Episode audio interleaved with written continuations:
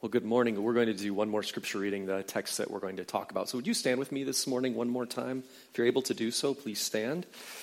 We're going to read from 1 Peter chapter 2, verses 1 through 10, and then we're going to dig into that this morning as we pick up the series we've been doing on 1 Peter. So, uh, hear these words today. I'm going to start chapter 2, verses 1 through 10. I'm reading from the New English Translation, um, and uh, I'm not sure what's on the screen, but here is, here is this one. So get rid of all evil and all deceit and hypocrisy, and envy and all slander. Verse 2 And yearn like newborn infants for pure spiritual milk, so that by it you may grow up to salvation, if you have experienced the Lord's kindness. And so, verse 4 As you come to him, a living stone rejected by men, but chosen priceless in God's sight, you yourselves, as living stones, are being built up into a spiritual house, to be a holy priesthood, and to offer spiritual sacrifices that are acceptable to God through Jesus Christ.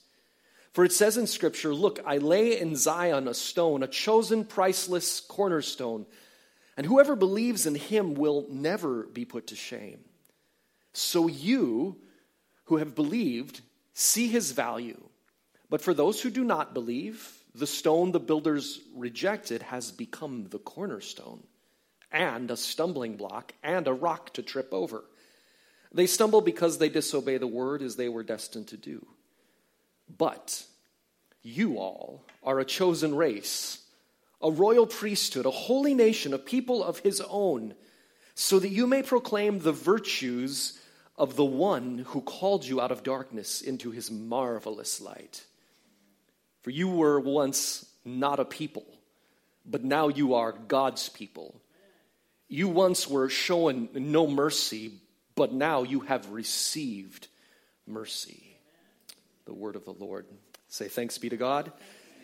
Let's pray. Lord, thank you for what you're doing here at Pilgrim. And God, as we come together, we often have idealized versions of what community will be, but real community is messy and in process and has moments of great love overflowing and has moments of tension. and so, even as we gather in our public gathering as a church, be with us today. Holy Spirit, do what only you can do. I'm, a, I'm in process. I'm a saint and overcoming the delusions of sin like everyone else here.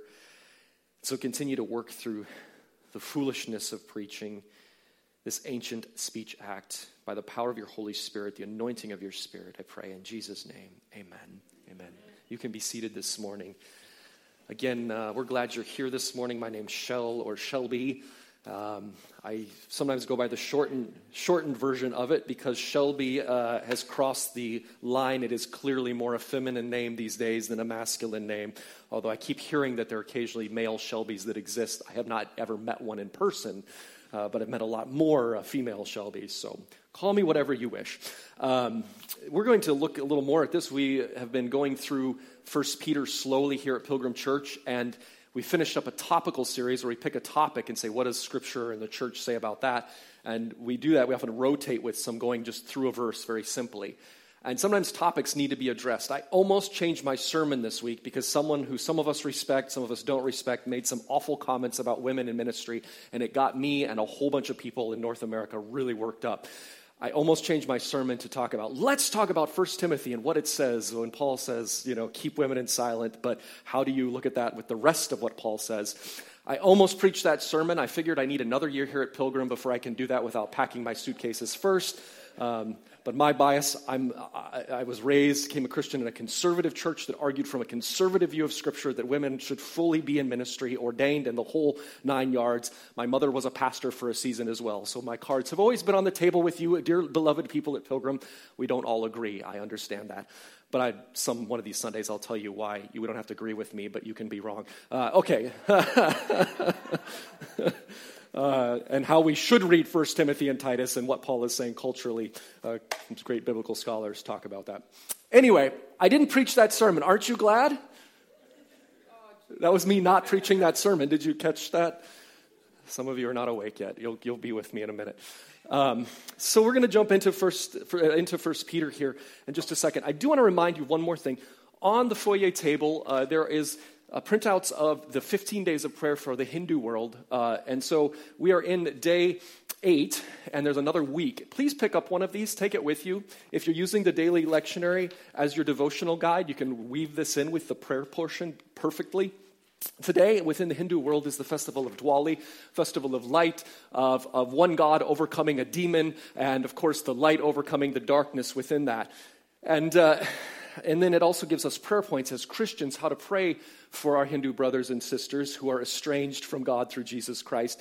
And so we pray with respect, but we also pray in belief that Jesus is the true light of the world. And uh, so we lean into that tension of blessing and respecting and yet hanging on to the outrageous claim that Jesus is, in fact, the light, the truth, the way. And so uh, this will help you do that in a respectful way, both to learn and to pray. And obviously, in Vancouver, many of our friends uh, may be Hindu or have come out of Hinduism. Uh, uh, our guest next Sunday was not Hindu, but he was Indian, and he's going to be sharing uh, uh, the message next Sunday as well. So he was from India originally, and so it should be a good Sunday. I invite you to that as well. I think there's no other pastor sneak in announcements that I need to say uh, at this point. But this is going to be a great week of outreach and serving and, and fun. So I encourage you to get involved with all the things and invite friends and uh, check it out, please. I encourage you to do that. Um, living stones, 1 Peter chapter 2. I remember in my graduate degree, um, in my doctorate degree, I had to take some electives uh, beyond my dissertation topic. Uh, and part of them were could connect or didn't have to connect with what I was going to write on. And so one of the courses was on Hinduism. And as we are in this time of Diwali within Hinduism, I uh, visited one of the largest Hindu temples in North America outside of uh, Minneapolis, St. Paul, Minnesota, in a suburb called Maple Grove. And it's kind of way out in the field, but as you approach, it's this massive, sort of white alabaster looking building, which as you get closer, you see is carved with all kinds of ornate of the gods and the avatars all around it.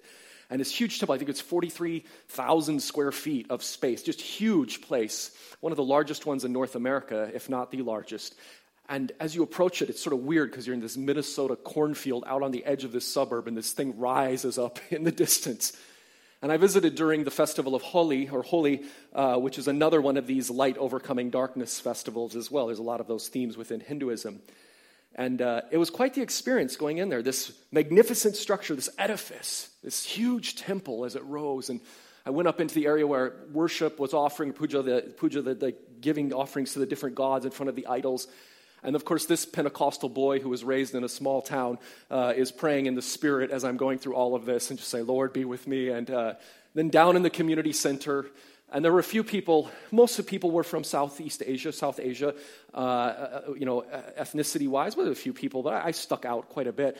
Um, and so I'm visiting, and, and I sat into this, um, what was a kids program, and it was basically sort of like a, a Christmas pageant, but with, I forget, I have to pull up the names again, but the Holi Festival, where they're reenacting some of the, the themes of uh, the God overcoming the demon and all of this. And so it was very interesting, but it was almost like a Christmas pageant. And it, what it reminded me of in terms of the vibe and the atmosphere uh, was very interesting.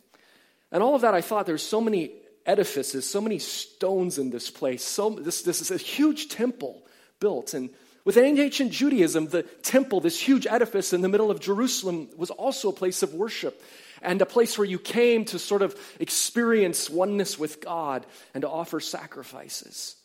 And so when we get into Christianity and the revelation of God in Jesus, I have all of these images of buildings and temples and shrines. We're talking about remodeling this room, by the way. We do not see this room as a temple.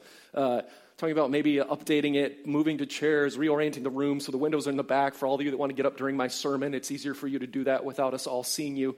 Um, you know, but really, you know, the room's 40 years old. It needs some love. It needs some to reflect the new life. Uh, but edifices and temples have been rolling around in the back of my mind as I've been reading this text. So, the big ideas we want to look at this morning as we walk through, and this is a simple sermon where we just walk through the verses and talk about them, is what is going on in terms of what God is building in his people. Now, remember, we talked about what's the background of the people that Peter is writing to. Some of them were immigrants into what would be the far west side of Asia from other places in the world. Some of them were locals who became Christians. Some of them were Jews who became Christians. Some of them were non Jews who became Christians. But they were immigrants, many of them. And even if they weren't literally immigrants, he uses this imagery and he says that as when you choose to follow Christ, it is as if you are choosing the path of being an immigrant permanently in the world as it is because your first loyalty shifts. We just finished up an election this week. And like a good immigrant to Canada, I tried to sneak in and vote. That's what Americans would do if you're immigrant. Anyway, whatever. Uh, no, I didn't. Uh, but we had this big election calling on our loyalties to Canada and, and all of that, whether they were born here or we've been uh, you know, naturalized into Can- Canadian citizenship. Uh, this idea of nationality Peter uses, and he says, when you follow Christ, something shifts in your first allegiance. So let's look at these verses as he's building on that theme. And then the rest of 1 Peter, he starts to get really specific about application. But in chapter 1 in the first half of chapter 2, he's laying foundation. So join with me this morning. Let's look at this again. So, verse 1, if you're following along in your paper Bible or on the outline, I encourage you to do so. He says to them, So you've received this word about Jesus. And he says, So get rid of all evil and all deceit and hypocrisy, envy and all slander. So he begins with this interesting list in verse 1. These are the lists of things that destroy community. If we're going to be a new nation, a royal priesthood, as he concludes, uh, a new race of humans on the earth by the work of Jesus within us, there are things that absolutely destroy community. And he says these things are things that we need to literally put off. The imagery here is of stripping off all your clothing before you were baptized, to take off these things as if they were clothing, remove them, and then be clothed with something else. But he says these are the things we need to be vigilant about, about taking care of in how we tend to our relationships in our midst. Are you with me this? I just want to make sure. Are we all awake? Say amen. amen.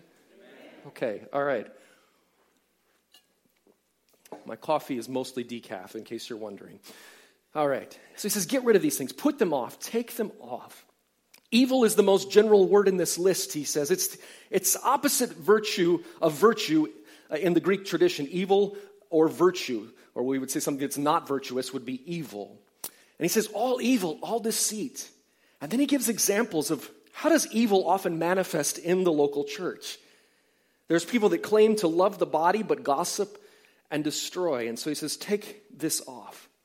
Malice is a desire to harm others, often hidden behind apparently good actions. I think there was a, a, TV show years ago that talked about this idea of frenemies. He said, Don't be frenemies, okay? Malice. Deceit is misleading by telling a lie. My children, when they were little, they don't do this anymore because they're now holy, wonderful teenagers. They're going to attack me for saying this. I just know I love you, children. I'll keep feeding you, so we'll keep the deal going.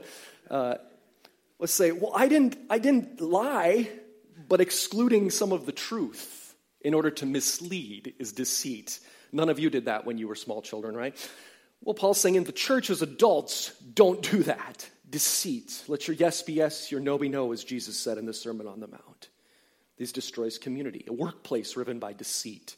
People doing political moves within work by leaving out important information in order to mislead someone else, to set them up for a failure. This is not how Christians are called to operate if Jesus is our source and our center love does not deceive. He says hypocrisy. It's a kind of deceit where you pretend to be different from what you really are. You perform and hide, pretending good motives, but in reality, you're driven by maybe broken, selfish desires. Don't be a hypocrite, he says. In the church, when Jesus is not our center of our identity and performing and hiding becomes, we can easily slip into hypocrisy. We should be a place where we can strip off hypocrisy and be who we are, both the blessed and the broken. In order for true transformation to take place, hypocrisy must die. But it's an ongoing battle in our hearts. Envy, longing for what other people have. Envy. Says, put that off because that will twist how we relate to one another if we're envious about each other's lives. And then finally, slander, talking other people down, slandering them. Said, These are qualities that interfere with love, and these are qualities that the community of faith always wrestles with overcoming. And if we aren't wrestling with these, we're probably surrendering to them and assuming that's a normal state of affairs in the church. In church revitalization, often there's toxic attitudes that we have to deal with that we have let go for years and years and years. It's okay, that person always says that or spouts off about that. That's just who they are.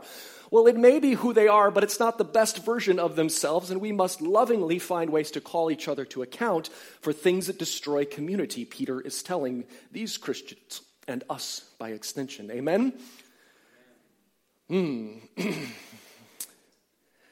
When we say amen, it's just an affirmation. So be it. I agree. It may apply to me, it may apply to someone else. If this applies to someone else that you know, say amen. They're like, he's setting us up for something. We can feel it. No. All right. And so these things we need to put off in community to be a community of Christ followers. And moving on in verse 2, he says, So instead of filling our mouths and our words with these things, Yearn milk like newborn infants, so that by it you may grow up into salvation. The New Testament uses this language of maturity and immaturity a lot. We are to be like children in some cases wonder, joy, openness to the Holy Spirit in our worship uh, and reading of the Word, contemplative practices. And in other things, we're to grow up in. And here, Peter uses this in a positive only way. Spiritual milk is something we should always yearn, and he defines it as the sense of the word of the Lord, that we know Christ and we know the scriptures, and in that it helps us continue to be nourished. If you have experienced the Lord's kindness, do these things. Verse 3. Verse 3 also alludes to Psalm 33 9. says this Taste and see that the Lord is good. Taste and see most more literally that the Lord is delicious. Think of your favorite food. Think of something that you yearn for. Think of whatever it is you want to go out and eat for lunch after this service this morning. Think of that. And he's saying this is the kind of craving or desire that he wants us to develop for the scripture and for knowing who Jesus is through the gospels and through experience in community. Taste and see that the Lord is good. We grow in virtue by drinking from the word. We have to replace our patterns of thinking uh, with Jesus as our core identity and now practices that flow out of that core identity in order to grow in Him. All right, so let's get to the last few sections here. We're going to look at verses 4 through 5.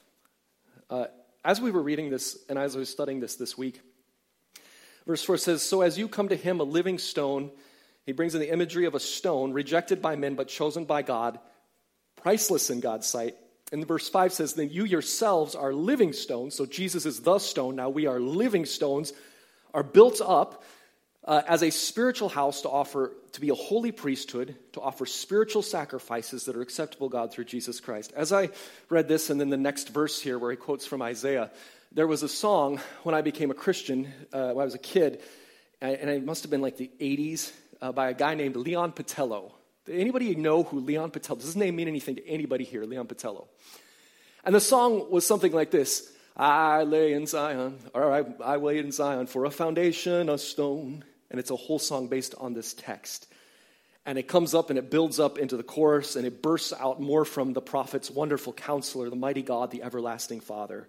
I lay in Zion a foundation, a stone. Of course, that stone is revealed as Jesus. Okay, so let's dig into this and make some sense of it verses 4 and 5. He says, So when we come to Christ, Christ is the image of a living stone. The ancient Israelites had the view of the stones of the temple, and in a very real sense, their prophets speak of a point when where we will meet with God not in a building, but a sense of God being everywhere, this living stone. And he identifies the stone as Jesus, that all of those stone verses in Old Testament were all pointing to Christ. Now, when the people wrote that in the Old Testament, they didn't necessarily know that. They weren't necessarily prophetically saying it. Some of them might have been a little bit, but they didn't know who that would be or what that would look like. And so here, these people coming to Christ identify and read back into Old Testament that Jesus was that stone. And that happens again and again and again in the New Testament.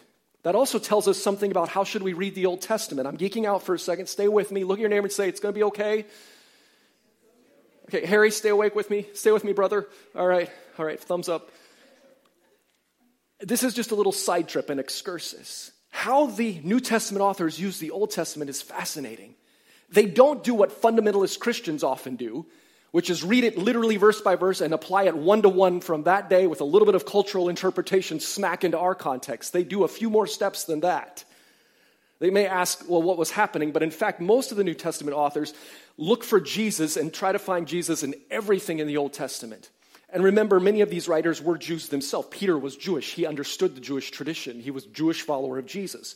So he's not coming at this outsider trying to do violence to the text of Judaism. He's coming at it as a Jew who now sees Jesus as the fulfillment of what's going on in the Old Testament or the Old Covenant. How he reads the text is interesting. He looks and he says, in everything, he looks for Jesus in it. The early church fathers did this. So when we read Old Testament, we have to be careful Pop atheists will often rip stuff out of context and see, well, if that's what Christians believe, then no, no, no, no, no, it's a whole bunch of hooey or, you know. But the reality is, the only people that read the Bible like that are fundamentalists. So if you're hearing someone read the scriptures that way, they're not reading it through Jesus or as the New Testament shows us and instructs us to read the Old Testament. And Peter's doing that in spades in what we're about to unpack here. Okay, did that make sense? Say yes if it did. Okay, great. So he's saying, You're being built. You're being built up, verse 5, as living stones. Scot McKnight says it actually might be better to translate this, there's a debate on this, as build yourselves, or we might say build the spiritual house in this way. God is at work, join God in what he's doing, build with him what's happening here. So it's as you come to him. So we as Christians have the right and the ability to come straight to God I am not your mediator. Your brother or sister is not your mediator. He says, Come to God. As you come to Jesus and respond to Him, you are becoming part of something God is building on Christ. That we are each a stone being built into this spiritual temple that you, in some ways, are a walking temple, a walking place for the presence of God to dwell. When you follow Christ, His Spirit dwells within you, and you become a place where you can encounter God within your spirit and His Spirit, and others can encounter God with you when we gather in public worship, when we're serving out in the world in our various places of vocation and talent, keep this in mind that when you become a Christian, he says his spirit dwells within you. You are a walking part of this great temple that God is building. Wherever you are, the presence of God is made present and real and manifest. Wherever you are, the potentiality for wonder and amazement and joy to break forth is there because His Spirit is in you and you are part of a living temple walking around all over Vancouver. This is part of what God is doing all across the globe. He's saying, You are being built into this living house of encounter of the Lord and God's Spirit. Think about how that should change how we look at each other that we are all part of this living thing that God is building. Think about how that changes our relationships. It's not just individualized, by the way, it's also communal. We together we are this thing that God is building. There's a lot to say, but I'll keep going on. So he uses the imagery from infants craving spiritual milk of the word of Christ to being living stones in which Christ is the core stone, the keystone, the cornerstone, or the capstone, depending on how we want to read that text. And he says this, verse 6 it says in Scripture, I lay in Zion a stone, a chosen stone, priceless cornerstone, and if we believe, you will never be put to shame. Why does he say that? Why does he quote that verse? Well, he's identifying Christ as what the prophets were yearning for, but he's also talking to people who have been rejected by family for following Christ. He's also talking to people who may have lost real inheritance for following Christ. He's talking to people that have chosen to be outcasts within our earthly cultures in order to be a blessing back to them and not necessarily people recognizing that blessing. And he says this You may have experienced shame in your culture for following Jesus. You may have experienced shame by choosing a different path, but in Christ, the ultimate honor is given to you. You will never be put to shame where it really counts in the vast scope and arc of history and the future of creation and all that is. You will never be put to shame. Oh, there's more. There's so much he packs in here. My notes here. Make sure. Oh, yeah. See, I'm preaching ahead of my notes already. Look at that. We're almost done. Whew. This shame and honor contrast in verses 7 8. And he goes on and he says this So the stone that the builders rejected has become the cornerstone. Who were the builders? Well, of course, within this context, he's saying that many of those that should have been open to receiving Christ rejected this very stone. Said, no, no, no, he's not the Messiah. He's not the one we're looking for. And he says, verse 8, a stumbling stone and a rock to trip over. And he says they stumble because they don't receive or they disobey the word as they were destined to do. So Jesus has this function in our life of something that we can build on or something we can trip over. Peter's saying that when you have received Christ, you are now building upon Christ.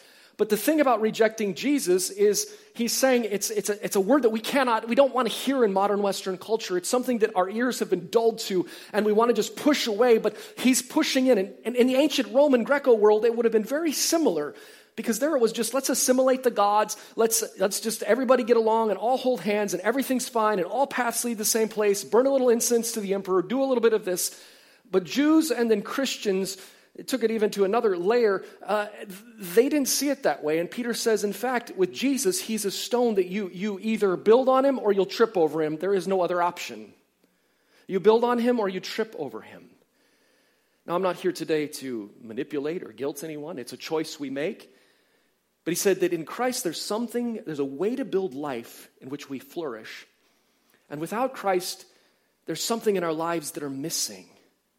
And it's something that causes us to sort of grope in the darkness, to stumble around. And so he says this is something to these Christians in the minority who have chosen to be sojourners and resident aliens, even within their own cultures. He says, in following Christ, it's either a rock you've built on or you stumble over, and you are building your life on Him. Jesus applies Psalm 118 22 to himself.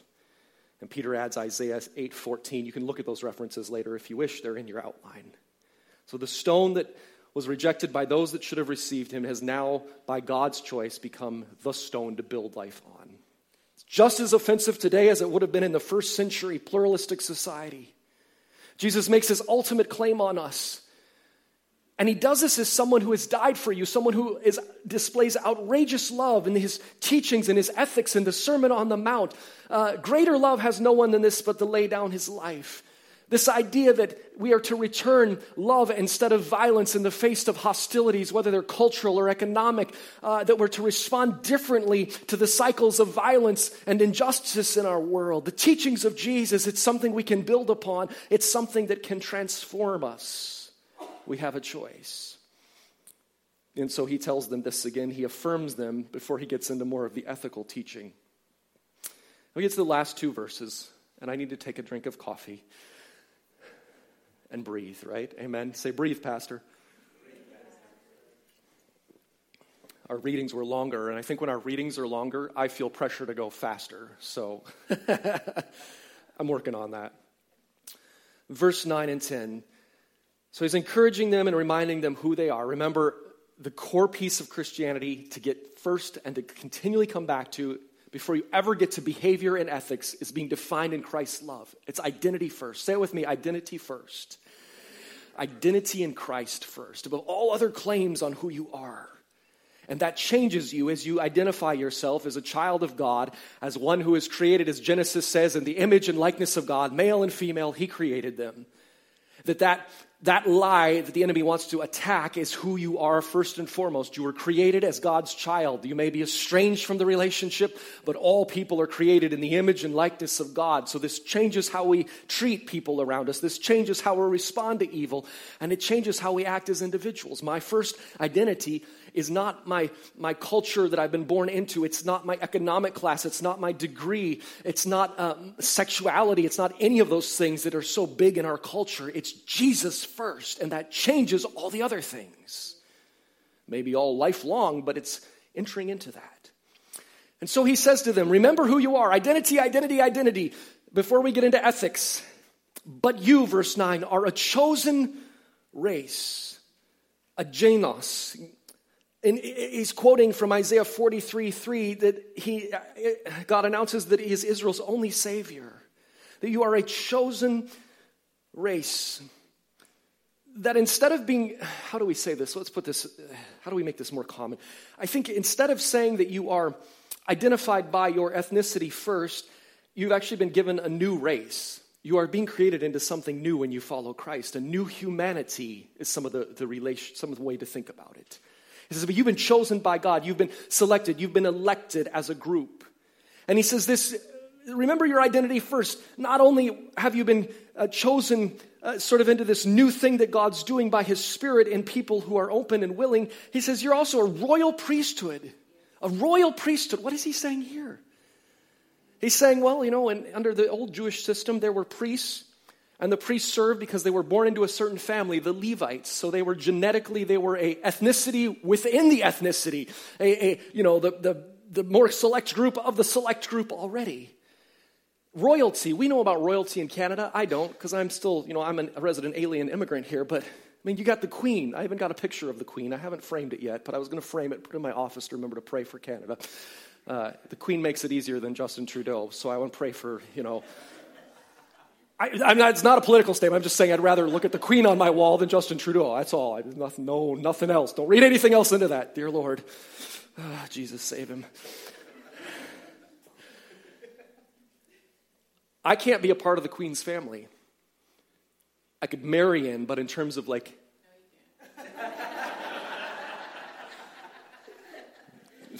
yes, fair enough, yes. uh, hypothetically, I couldn't marry into the Queen's family. We can't marry into the Queen's family, it's a genetic line. Oh, you can marry in, but, you, but unless you're born in, you, you can't choose to be born into the Queen's family.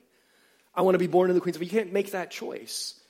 But here he's saying with the church, when we receive Christ, he used the imagery earlier that we are born into it. We are reborn into it. We are sort of re uh, genetically something God does spiritually within us. And he says, You are a royal priesthood. You have become part of the royalty of God. You may not have been in the Davidic line within Judaism, and in priesthood it was the Levitical line, so two family lines. So unless you were born into it, you can't be part of it. Uh, but you now in Christ have been made royalty into sort of the new Davidic line, and you've also been made priests, by the way, when you receive Christ. There is something new God does in the church to make these living stones come alive. And the consequences of that are you are now seen as royalty. You are the children of the Most High God. You have access to God directly, uh, both as a king and as a priest before the Lord. You are a royal priesthood.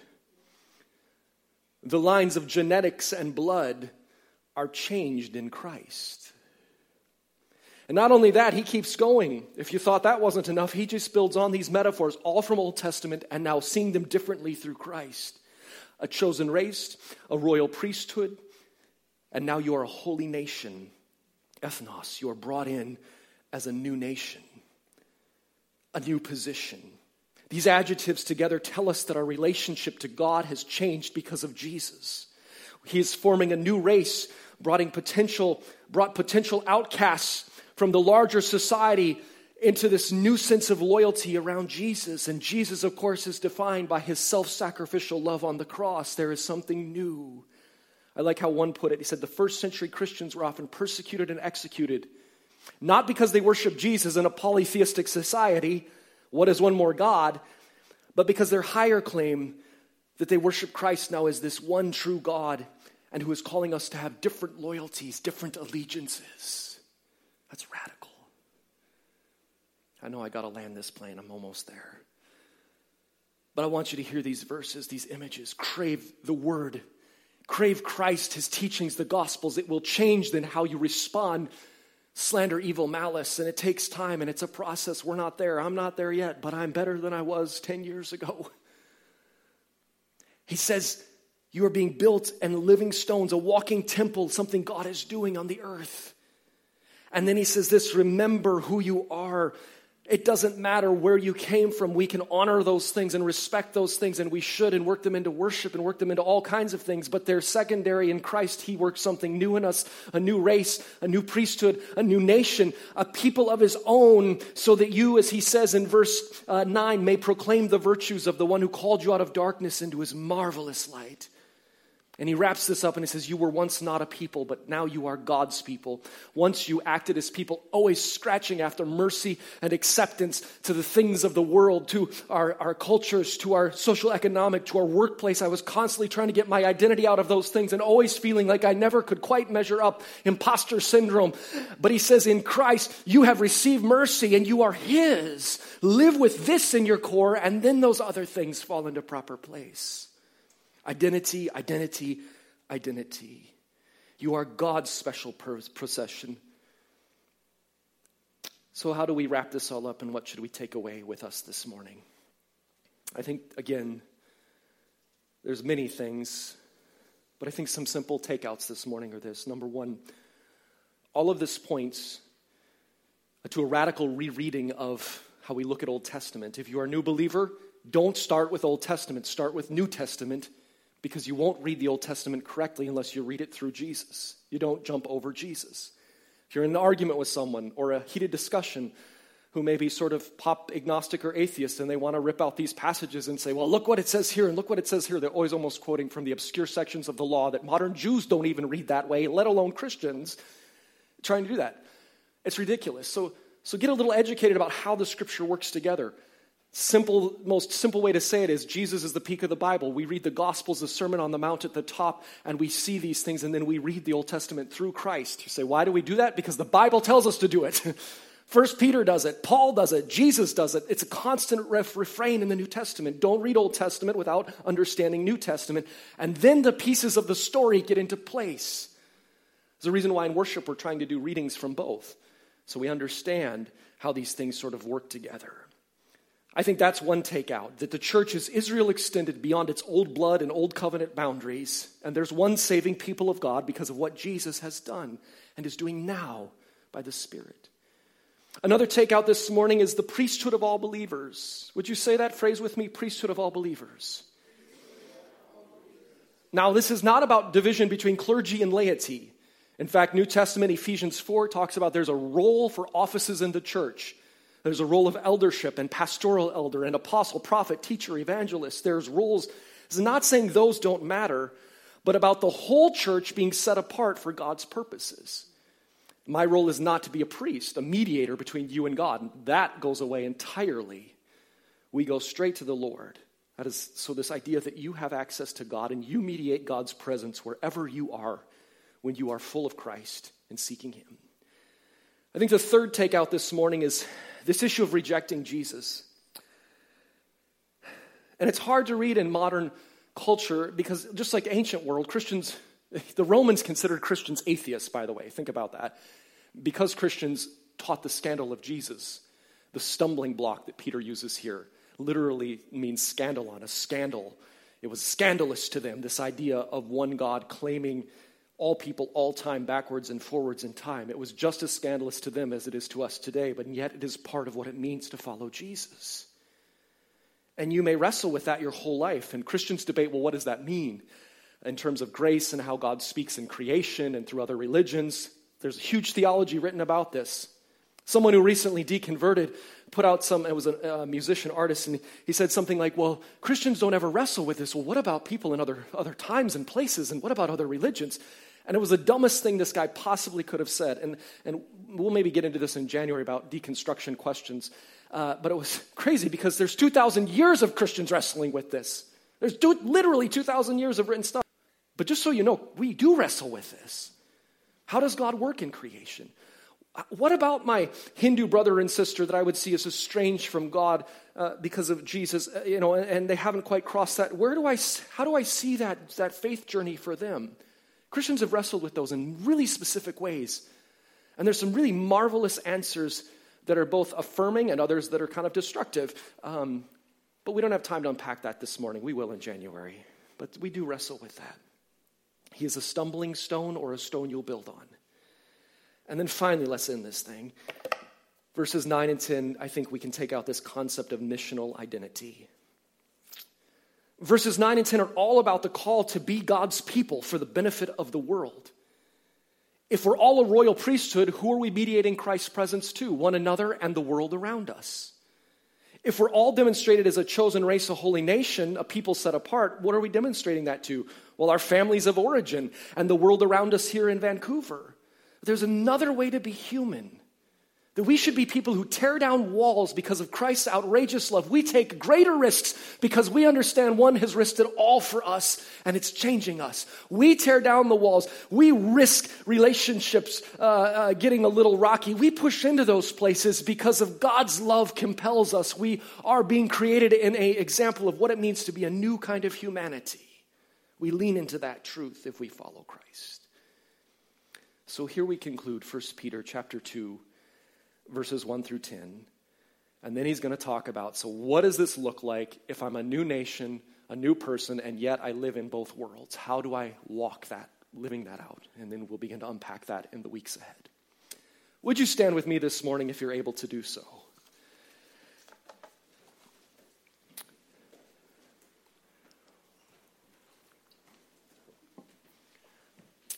As always, in a half hour, 40 minute speech, there is, uh, or preaching, there are a lot of things that we can't cover in this text. But I encourage you to go deeper in home church this week, next week, with some of the questions. And I encourage you to wrestle with this.